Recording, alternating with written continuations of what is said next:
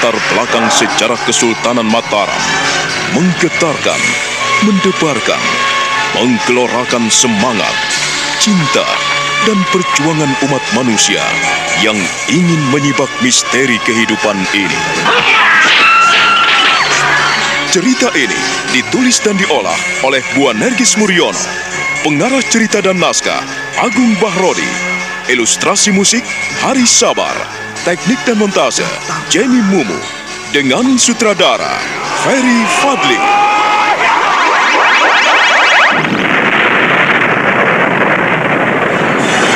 Kali ini mengetengahkan episode keempat dengan judul Geger Demak Bintoro.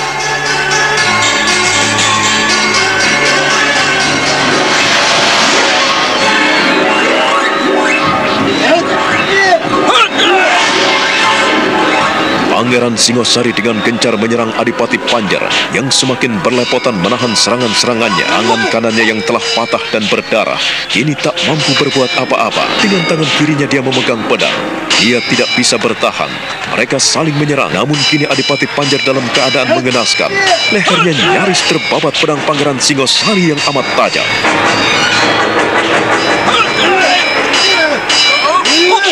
Mampuslah kau, tua bangka keparat. Bagus. Sekarang pedangmu terlepas, Paman Panjang. Dan aku tidak akan membiarkanmu lolos. Pedangku akan mengakhiri petualanganmu. Ayo. Ayo, mau ke mana kau? Aku benar-benar akan mengakhiri hidupmu, Adipati Panjang. Aku tidak akan pernah mengampunimu karena kau telah membantu pemberontak. Ah, kau, kau, ah, Pangeran Singosari. Ah, bodohlah aku. Jangan kau siksa aku seperti ini. Ya, aku memang akan membunuh dan aku akan mengakhiri petualangan.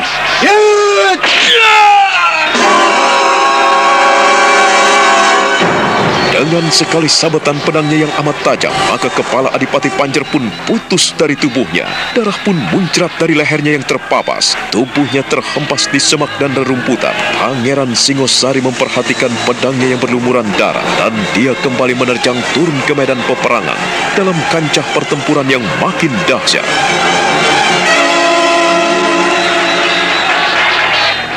Sementara itu, di tempat lain, Pangeran Purboyo menghadapi Guntur.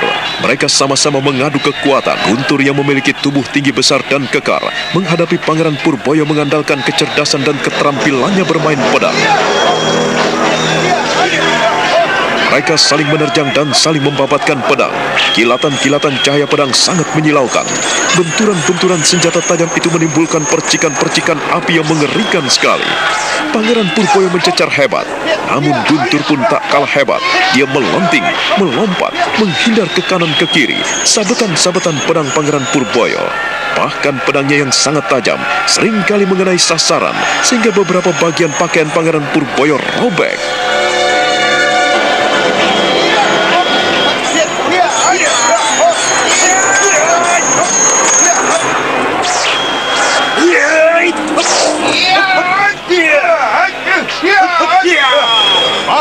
Mampuslah kau!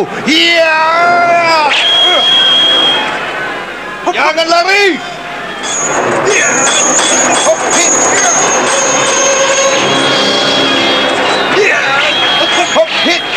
Satu sama lain ingin membunuh dan ingin menghancurkan. Tetapi kedua-duanya pendekar yang amat tangguh. Guntur dan Pangeran Purboyo saling menghantam, saling membabat. Pangeran Purboyo melakukan taktik mundur dan terus mundur, mencari tempat berlindung yang lebih baik. Sementara Guntur tidak memberikan kesempatan.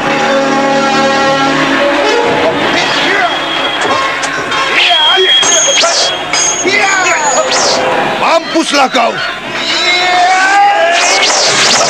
Karena Guntur begitu pesat mendesak Pangeran Purboyo, maka Pangeran Purboyo berusaha untuk menghindarkan diri. Dia melesat dan melompat menghindari Guntur.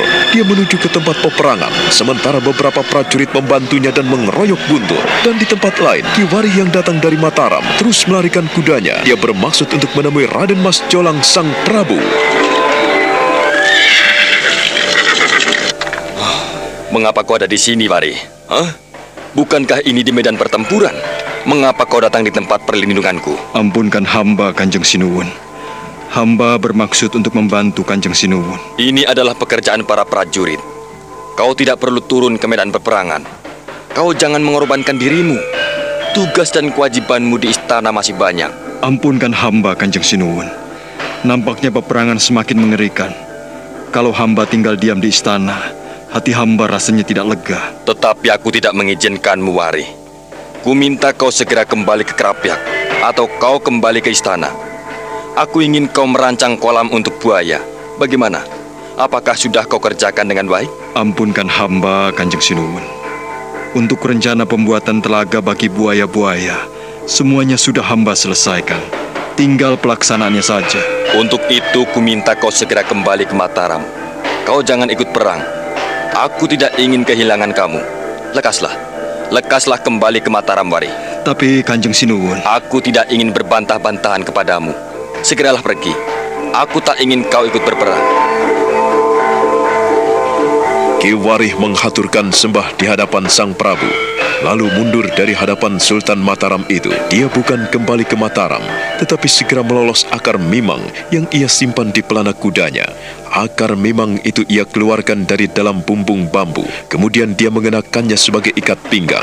Pada saat itu pula, sekonyong-konyong tubuh Ki Warih lenyap. Akar mimang adalah sebuah akar pohon yang dapat membuat siapa pun yang memakainya menjadi orang sakti mandraguna, bisa menghilang bagaikan siluman. Jin, demit, dan setan tidak mungkin mampu melihat manusia yang sudah mengenakan akar mimang. Demikianlah, mulai saat itu, Ki Warih bukannya mengindahkan titah Sang Prabu, tetapi dia tetap berada di medan peperangan, mengamati peperangan yang makin dahsyat antara prajurit-prajurit Mataram melawan prajurit Demak Bintor. Pengecut! Ke mana Purboyo? Dia ternyata tidak berani menghadapiku. Kalau saja tidak lari, kau akan mampus di tanganku. Bagaimana, Kakang? Keadaan bisa berbalik. Aku khawatir apabila kawan-kawan kita makin terdesak. Lihatlah, prajurit-prajurit Mataram semakin banyak. Kau jangan takut, Mendoko. Kita harus tetap maju. Orang-orang Mataram pengecut. Mereka tidak berani menghadapiku. Pangeran Purboyo kalau tidak lari, sudah aku bunuh. Tetapi mereka mengadakan siasat untuk mundur dan memukul, Kakang. Kita harus hati-hati. Ayolah, kita gebuk terus. Berikan aba-aba pada anak buah kita agar mereka terus menyerbu. Serbu! Ayo, serang terus! Serang orang-orang Mataram!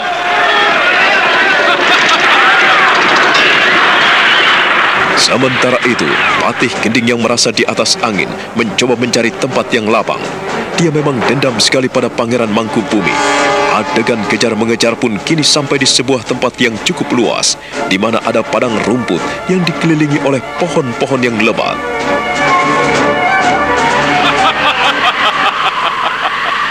Dasar pengecut! Kau, kau akan lari ke mana, Paman Gending? Huh. Dua bangka ke barat tak tahu diri. Mau ke mana kau? Bangku bumi, bangku bumi. jangan merasa bangga, jangan sombong. Aku lari bukannya menghindarkan dirimu. Ah, ah bukan bangku bumi. Tetapi lihatlah, aku telah mendapatkan tempat yang lapang supaya pertemuan kita ini tidak diganggu oleh siapa pun juga. Sekarang marilah kita berlaga. Kita tunjukkan siapa yang kuat, siapa yang dijaya. Ayo majulah mangku bumi. Hunus pedangmu dan kita saling mengerahkan kemampuan kita. Hayolah. Aku telah menghunus pedangku yang masih bernoda darah prajurit-prajurit Mataram. Sekarang cabutlah dan kita berlaga, Mangkubumi. Jangan tanggung-tanggung lagi. Pantang bagi Pati Gending untuk menghindari peperangan. Hayo, cabutlah pedangmu dan jangan ragu-ragu. Bagus, bagus sekali. Hayo, kita telah mendapatkan tempat yang lapang dan kau ternyata memenuhi ajakanku. Bagus. Ayo mari, mari Mangkubumi. Kita berlaga sebagai para pendekar. Paman Gending, kau seorang prajurit. Aku pun prajurit. Seorang prajurit, dia akan memilih dua pilihan, mati atau hidup. dibunuh atau membunuh. Ayolah, jangan banyak bacot. Majulah, majulah Mangkubumi. Aku tetap siap. Ya,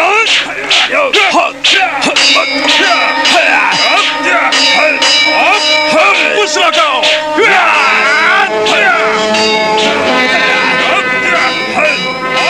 Patih Gending benar-benar menunjukkan kemampuan dan keterampilannya memainkan pusakanya.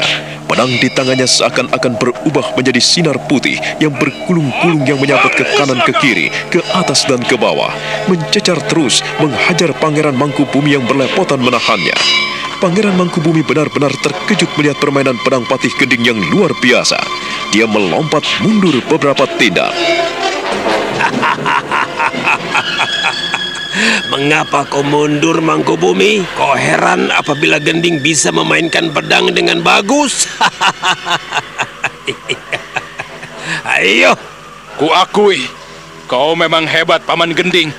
Tetapi, aku tidak akan mundur selangkah pun. kau hanya sombong dan banyak mulut.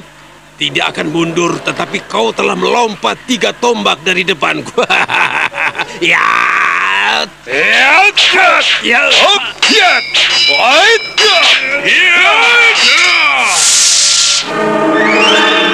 Patih Gending terkejut sekali ketika pedangnya membentur sebuah benda keras sekali.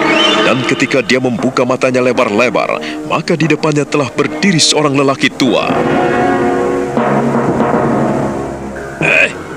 Dua bangka keparat. Mengapa kau mengganggu kami, ha? Kau benar-benar laki-laki pengis dan kepara. Adik Gending, kau sudah lupa diri. Kau membela orang-orang yang salah. Kau telah melupakan amanat guru. Melupakan semua amanat guru, adik Gending. Tayu, aku tidak suka dengan mulutmu yang lancang. Aku benar-benar jijik melihatmu. Kau sudah mulai ikut campur dengan urusan orang lain. Kau menggangguku ketika aku di pegunungan kendang.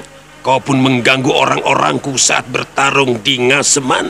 Dan sekarang kau pun telah turun tangan mengganggu urusanku di sini. Ingat, ingatlah Kakang Tayu. Aku tidak segan-segan untuk membabat lehermu. Kekuasaan dan kedudukan telah membutakan matamu, adik Gending. Kau benar-benar telah lupa diri. Pedangmu memang sangat tajam dan bisa memangkas leherku. Tetapi hati dan pikiranmu akan mematahkan semuanya. Nampaknya kehidupanmu telah berakhir. Dan sinar wajahmu pun telah menunjukkan akhir dari hidupmu. Keparat kau. Ya.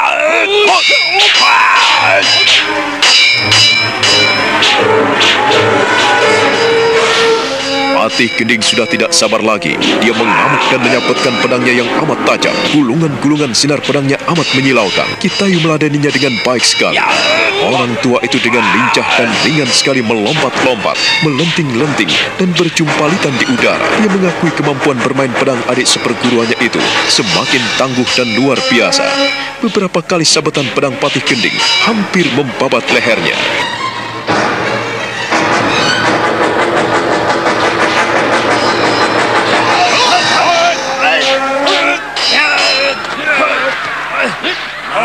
Mampuslah kau. Ya.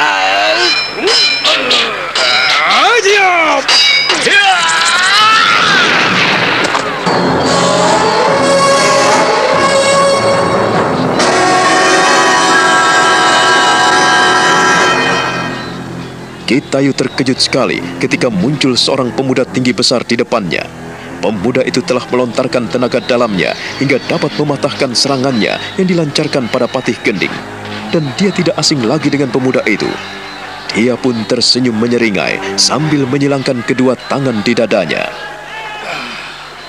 Oh, rupanya kau kolocok. Ingatanmu cukup tajam, lelaki tua. Eyang Tayu, seharusnya kau tidak perlu ikut campur urusan kami. Mengapa kau datang juga di tempat ini? Aku tidak akan pernah membiarkan kebatilan melanda dunia. Aku tidak akan membiarkanmu mengobrak-abrik Mataram. Dan komplotanmu itu pun akan kubabat habis.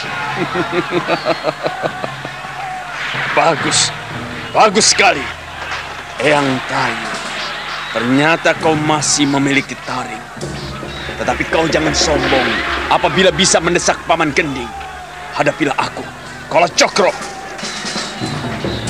Bersamaan dengan itu, Kalo Cokro menyilangkan kedua tangannya di depan dada, lalu mendorongnya perlahan-lahan dan bergetar hebat.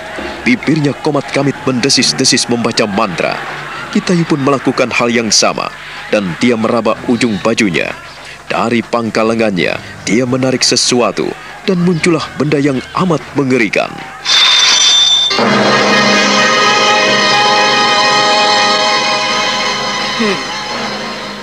Keluarkanlah kemampuanmu.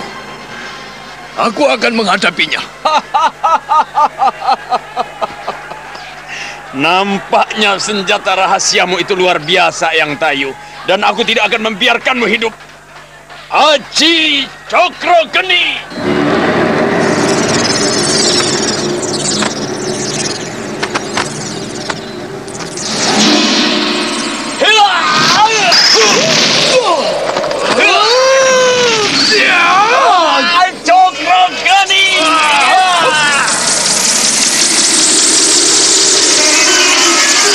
Dalam beberapa saat kemudian, terjadilah pertarungan yang hebat. Kalau Cokro melontarkan ajian Cokro geninya yang berupa lingkaran-lingkaran bola api yang menghantam ke tubuh Kitayu. Tetapi Kitayu yang telah menghunus Kiai Pedang Kangkam sudah memiliki benteng yang amat kuat. Ia bisa menangkis serangan-serangan itu hingga serangan Kalau Cokro pun membentur udara kosong. Pohon-pohon yang terkena serangannya roboh berantakan. Sementara itu, Pangeran Mangkubumi telah mengejar Patih Gending dan mereka pun kembali bertarung semakin seru.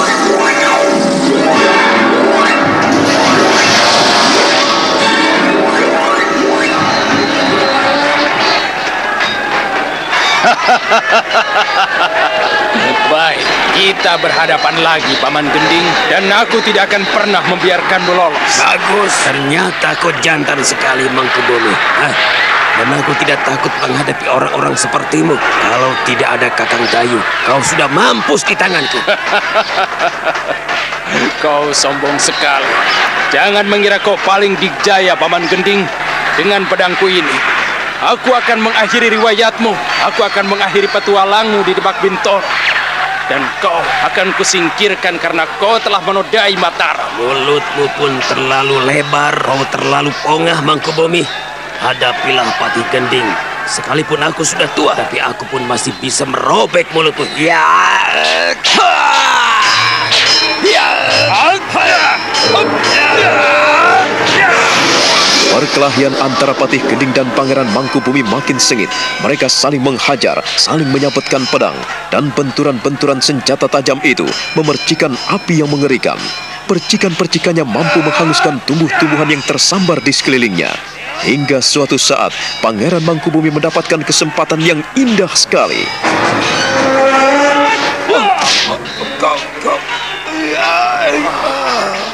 Sekarang kau boleh sombong. Kakimu telah robek dan aku akan memenggal lehermu. Aku akan menggelindingkan kepalamu biar menggelinding di tanah. Penjahat negara harus mampus di tanganku. Aku tidak akan membiarkanmu hidup, Paman Gending. Bagus, sekalipun kau bisa melukai kakiku, tetapi jangan meremehkan aku, ha?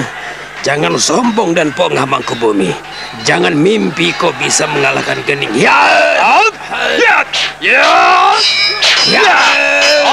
Eh, Awas kau, mampuslah kau. Ya! Aduh! Setelah Pangeran Mangkubumi melompat ke udara dan menghunjamkan pedangnya ke leher Patih Gending, maka lelaki tua itu tak mampu berkutik lagi, tak mampu memengkik lagi, bahkan tak mampu menjerit lagi.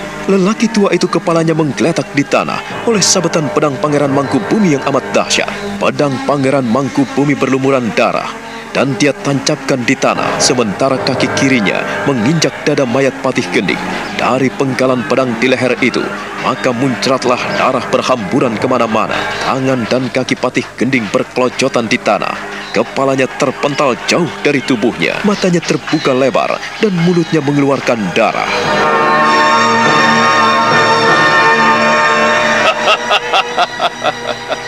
Aku tidak akan pernah membiarkan orang-orang pongah sepertimu. Selama Mangkubumi masih hidup, Mataram tidak boleh diinjak-injak oleh orang-orang pengkhianat dan pemberontak. Aku akan mengakhiri mereka. Kaulah biang kerok dari kerusuhan ini. Kaulah bajingan dan pengkhianat negara. Diberi kedudukan, tetapi kau salah gunakan. Tamatlah riwayatmu, Paman Gending. Semoga Gusti Yang Maha Agung mengampuni. Pangeran Mangkubumi menjejak dada mayat Patih Gending dan muncratlah darah dari leher yang terputus. Sementara tak jauh dari Pangeran Mangkubumi berdiri, Kolo Cokro dan Kitayu masih bertarung hebat. Mereka masing-masing ingin merupuhkan dan mereka ingin menghancurkan satu sama lain. Kolo Cokro masih mengobrol dengan ajian-ajian Cokro geninya yang mengerikan dan dahsyat sekali. Tumbuh-tumbuhan dan rerumputan yang ada di sekelilingnya telah hangus terbakar. Tetapi Kitayu bukanlah lawan tanding yang enteng. Dia masih mengamuk dengan pedang kangkamnya.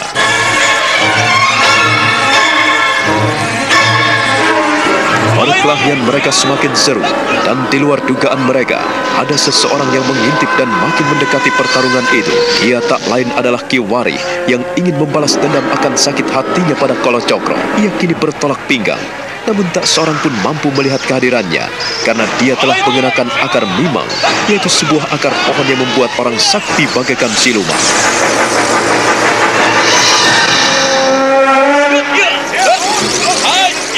Aku akan mempermalukanmu. Aku akan memotong auratmu, Kolo Cokro. Jangan mengira kau sakti mandraguna. Jika yang tayu belepotan dan kewalahan, maka aku akan membantunya. Lihatlah ini, Kiwari akan bicara dengan caranya sendiri. Hup!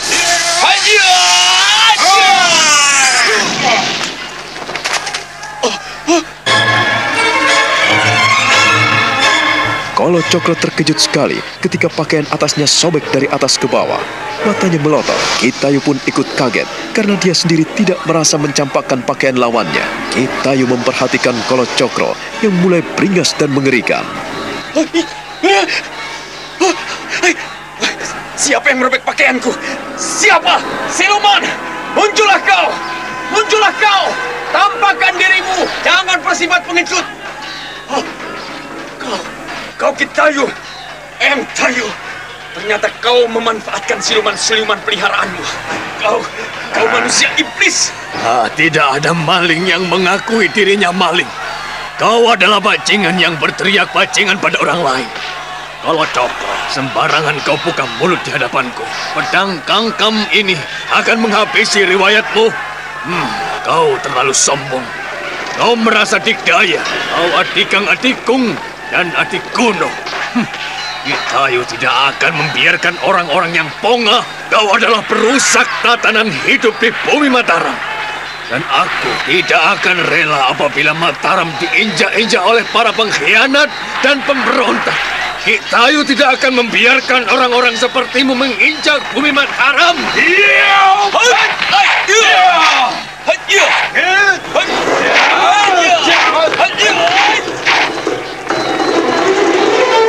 Perkelahian semakin dahsyat sekali.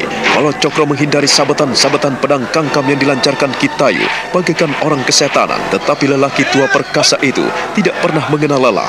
Dia tetap maju dan menerjang, tidak memberikan kesempatan pada Kolo Cokro yang mundur untuk melancarkan ajian Cokro geninya. Ia terus didesak rapat. Dan pada suatu ketika, sabetan pedang kangkam itu nyaris membabat lehernya.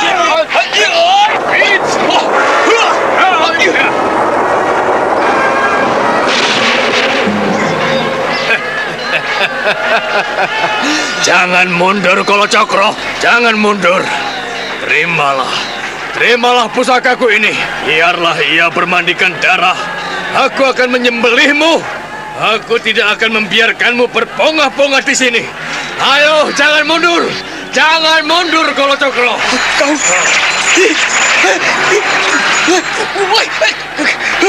Bajingan, bajingan kau Kitayu. Jangan menggunakan setan dan siluman. Jangan menggunakan demit di sini. Kau telah merobek-robek pakaianku hingga aku hampir telanjang. Aku memang akan menelanjangimu kalau cokro.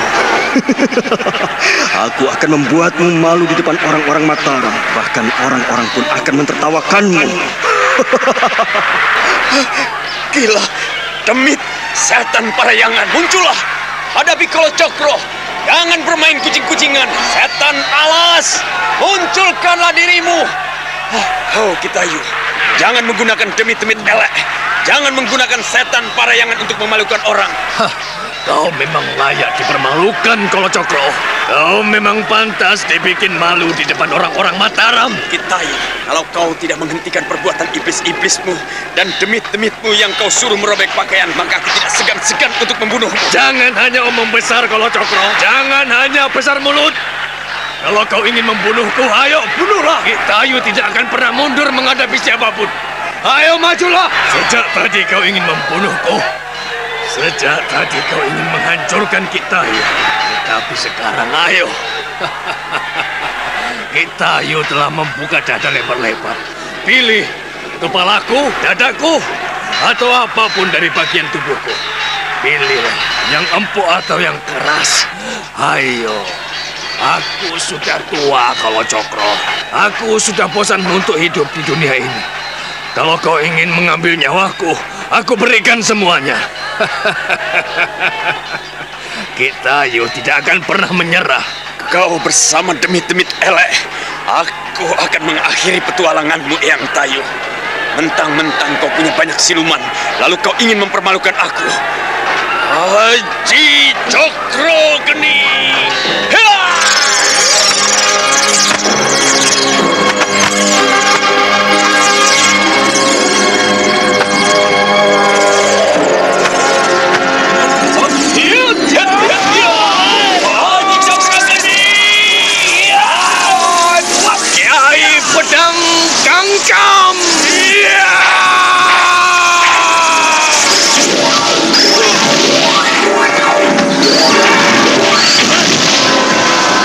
Cokro semakin membabi buta. Dia mengamuk dan melontarkan ajian Cokro geni ke sana kemari. Tetapi tangkisan-tangkisan Kitayu yang menggunakan pedang kangkam itu pun luar biasa. Kitayu mampu menangkis dengan hebat. Benturan-benturan ajian Cokro geni yang dilontarkan Kolo Cokro mengenai udara kosong. Bahkan pohon-pohon di sekeliling yang terkena hajaran ajian Cokro geni itu menjadi korbannya. Tanah-tanah di sekitarnya telah berlubang di sana-sini karena ajian Cokro geni yang menyasar. Sebaliknya, di dalam alamnya yang tidak pernah terlihat oleh siapa pun, Iwari hanya tertawa-tawa melihat Kolo Cokro yang mulai telanjang. Ya, mampuslah kau tua bangka. Kau akan tahu dan kau akan kupermalukan di depan seluruh prajurit Mataram Kolo Cokro. Aku tidak akan mengampunimu lagi. Aku tidak akan memaafkanmu lagi, bajingan. Kolo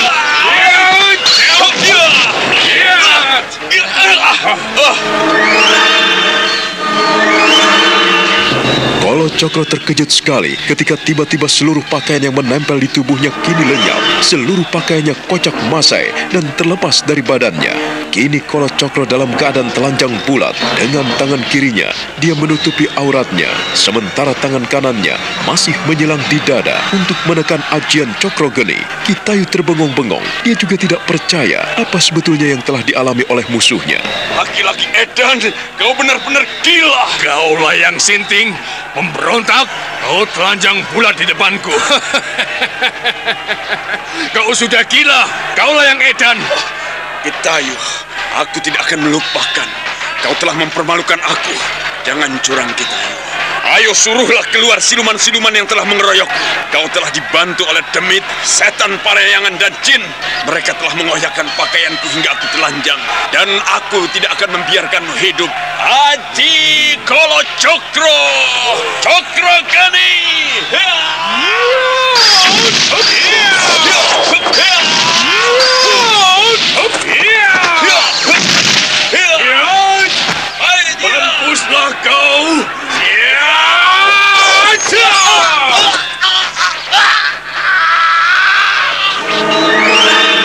Kolo Cokro melompat tiga tombak dari depan Kitayu. Dia tidak percaya bahwa auratnya telah lepas, terbabat oleh sebilah pedang. Tetapi aneh, dia tidak melihat pedang Kitayu berlumuran darah. Kitayu pun terbelalak melihat aurat Kolo Cokro yang terlepas dari badannya. Darah bercucuran dan muncrat ke sana kemari. Kolo Cokro sungguh malu dan merintih kesakitan menahan auratnya yang telah putus. Sementara itu, di alam siluman, Kewari hanya tertawa-tawa menyeringai karena balas dendamnya telah terobati. Sekarang mampuslah kau. Aku telah memutuskan auratmu. Bajingan keparat yang telah menghancurkan rumah tanggaku. Kini kau akan mampus. Kini kau tidak mampu mengumbar hawa nafsumu lagi, Kolo Cokro. Aku, aku telah puas membuatmu menderita seumur hidup. Kau tidak akan pernah mengganggu istri orang lagi. Selamat mengembara dengan auratmu yang buntung, Kolo Cokro. Kau benar-benar laki-laki bajingan. Tua bangga keparat. Kau telah memotong auratku. Kalau cokro, alat kelaminmu telah putus. Hmm, pantas bisa untuk menjadi raja pelut. ah, tapi aneh, siapa yang telah memotong auratmu? Sedikit pun pedang kangkam tidak menyentuh tubuhmu. Seandainya menyentuh pun tidak mempan. Tetapi siapakah sebetulnya yang ada di balik semua ini? Siapa yang merobek-robek pakaianmu dan siapa yang mempermalukanmu? Di sana, nampakkanlah dirimu. Siapakah kau sebenarnya? Kalau engkau manusia, siapakah namamu? Dan munculkanlah wujudmu. Apabila kau setan, demit atau jin pelayangan, tolong nampakkanlah wujudmu di depanku. Aku sungguh tidak suka dengan permainanmu yang tidak kesatria. Kau telah ikut campur dalam pertarunganku melawan Kolo Cokro.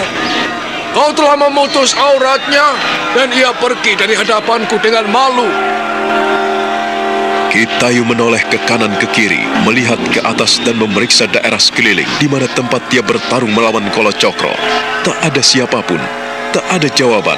Yang ada hanyalah bangkai patih gending yang sudah kaku dengan darah yang mulai mengering. Sementara pakaian Kolo Cokro yang koyak dan auratnya yang terlepas tinggal di atas tanah. Dia tidak melihat seorang pun di sana. Kemudian Kitayu memeriksa pedangnya sekali lagi. Tiada noda darah. Kemudian dia melekatkan pada lengannya. Maka pusaka itu pun lenyap, menyatu dalam tubuhnya. Perlahan-lahan dia bersidakap dan menyilangkan kedua tangannya di depan dadanya. Matanya terpejam, bibirnya komat kamit membaca mantra. Di sana aku mohon nampakkanlah dirimu. Apabila kau sakti mandraguna, tunjukkanlah wadakmu kepadaku. Dan kalau kau ingin bertanding melawanku, aku pun bersedia melayanimu. Aku sungguh tidak suka dengan perbuatanmu yang pengecut. Kau telah membuat musuhku malu di depanku. Ayo, nampakkanlah dirimu apabila kau berwujud jin, setan atau perayangan. Sebutkanlah namamu dan muncullah di depanku. Aku adalah manusia biasa yang tidak berguna, Eyang Tayo. Akulah yang memotong aurat Kolo Cokro. Karena ia sering merusak dan menghancurkan rumah tangga orang lain. Ia sering merusak para perawan dan ia tidak tahu aturan. Aku sengaja mempermalukannya di depanmu. Janganlah engkau dendam kepadaku. Dan janganlah kau ingin melihat tubuhku. Kisanak, siapakah namamu? Aku ingin melihat wajahmu. Tunjukkanlah di depanku. Seandainya aku menampakkan diriku di depanmu, semuanya itu pun sia-sia yang tayo. Aku senang sekali karena masih ada orang-orang sakti mandraguna yang berhati mulia sepertimu. Aku berterima kasih kepadamu karena melihat mayat-mayat mengkhianat terkapar di depanku. Biar Mataram tidak dinodai oleh orang-orang yang najis dan haram. Kisanak, sepertinya aku mengenal suaramu. Tolong, tunjukkanlah dirimu dan munculkanlah wadakmu di depanku. Semuanya itu tiada guna yang tayo. Hanya saja satu pintaku. Semuanya ini semoga cepat berakhir karena campur tanganmu membela kebenaran dan menegakkan keadilan di bumi Mataram. Selamat tinggal, Eyang Tayo. Selamat berjuang. Kisanak, tunggu! Kisanak, tunggu! Tunggu! Oh. Wari! Wari! Tunggu, Wari! Sekalipun Kitayu berseru-seru di padang belantara, orang yang dipanggilnya pun telah lenyap di sana. Ki Warih meninggalkan Kitayu seorang diri. Kitayu menjadi seperti orang bingung karena seruannya yang nyaring ternyata tak diindahkan lagi.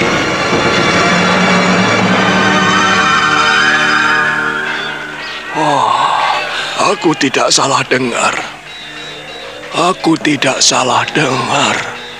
Hmm, dia adalah Wari. Aku mengenal suaranya. Kakang Wulung. Benarkah dia Wari anakmu? Kurasa kau tidak pernah memiliki ilmu seperti itu. Dari mana anakmu memperolehnya? Wah, Wari. Mengapa tidak mau menemuiku? Tentu saja kau akan senang. Dan aku akan mempertemukan dirimu dengan putramu yang kini ada padaku. Aji Sukmo. Kau memang akan menjadi pendekar besar, cucuku. Baiklah, baiklah. Jika bapakmu tidak mau bertemu denganku, barangkali masih banyak pekerjaan yang harus dihadapi. Ya, aku pun harus menghadapi bajingan-bajingan lain yang malang melintang di tengah pertempuran ini.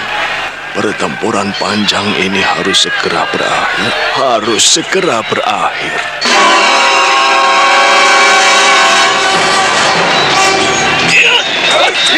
Kau pengkhianat negara. Aku akan membunuhmu. Ternyata pangeran-pangeran Mataram pengecut. Kau tidak pantas menjadi pangeran Peringgoloyo. Majulah kalian berdua. Purboyo, Peringgoloyo, majulah. Aku akan menumpas kalian. Sombong sekali kau Guntur. Kamilah yang akan menggorokmu. Hah, kau hanya besar mulut. Kau telah lari dari hadapanku. Jangan kira Kang Mas Purboyo menghindarimu. Ringgoloyo tidak akan membiarkanmu. Iya. Iya. Kabur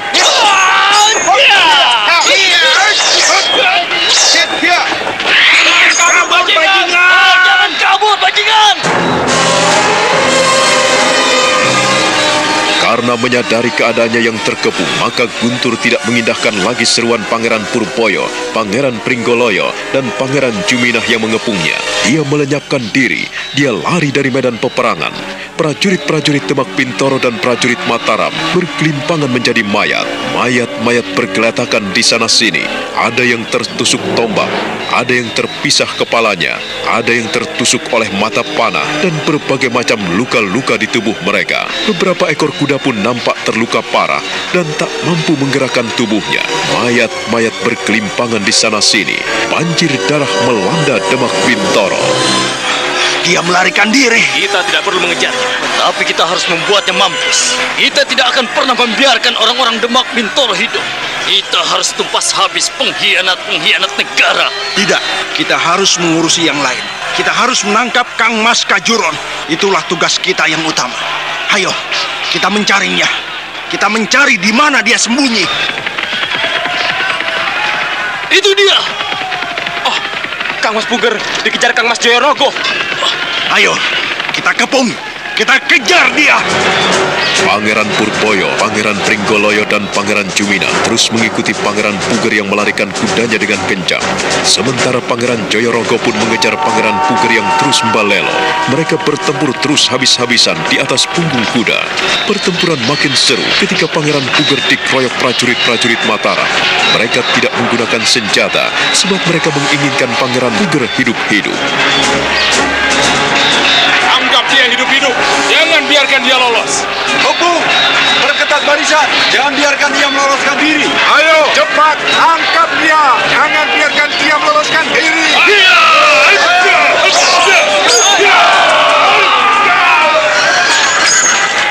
Kalau kalian tidak minggir, kepala kalian akan kuputus dan kupisah dari badan kalian. Ayo, majulah. Mengapa kalian tidak berani menyerangku? Ayo, tangkaplah aku. Majulah satu persatu. Atau kalian maju bareng. Royoklah Pugar. Royoklah Kental Kajuron. Dan aku akan membinasakan kalian. Menyerahlah kau kental kajuron. Kalau kau tidak mau menyerah, maka kau akan mati. Balik Mangkubumi. Aku tidak akan pernah membiarkan orang-orang yang tidak berhak duduk di singgasana istana Mataram. Kentol kajuron. Turunlah dari kudamu dan menyerahlah. Kalau kau tidak mau menyerah, maka kau akan diperbalukan di Mataram. Kami akan menangkapmu hidup atau mati.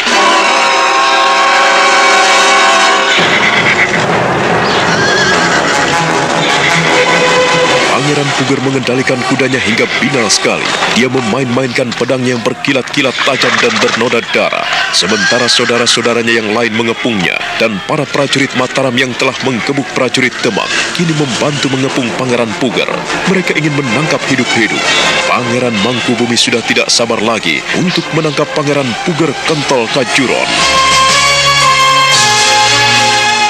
Nah, apakah Pangeran Puger akan tertangkap? Saudara pendengar, silakan menunggu seri berikutnya dalam serial Wahyu Astabrata ini.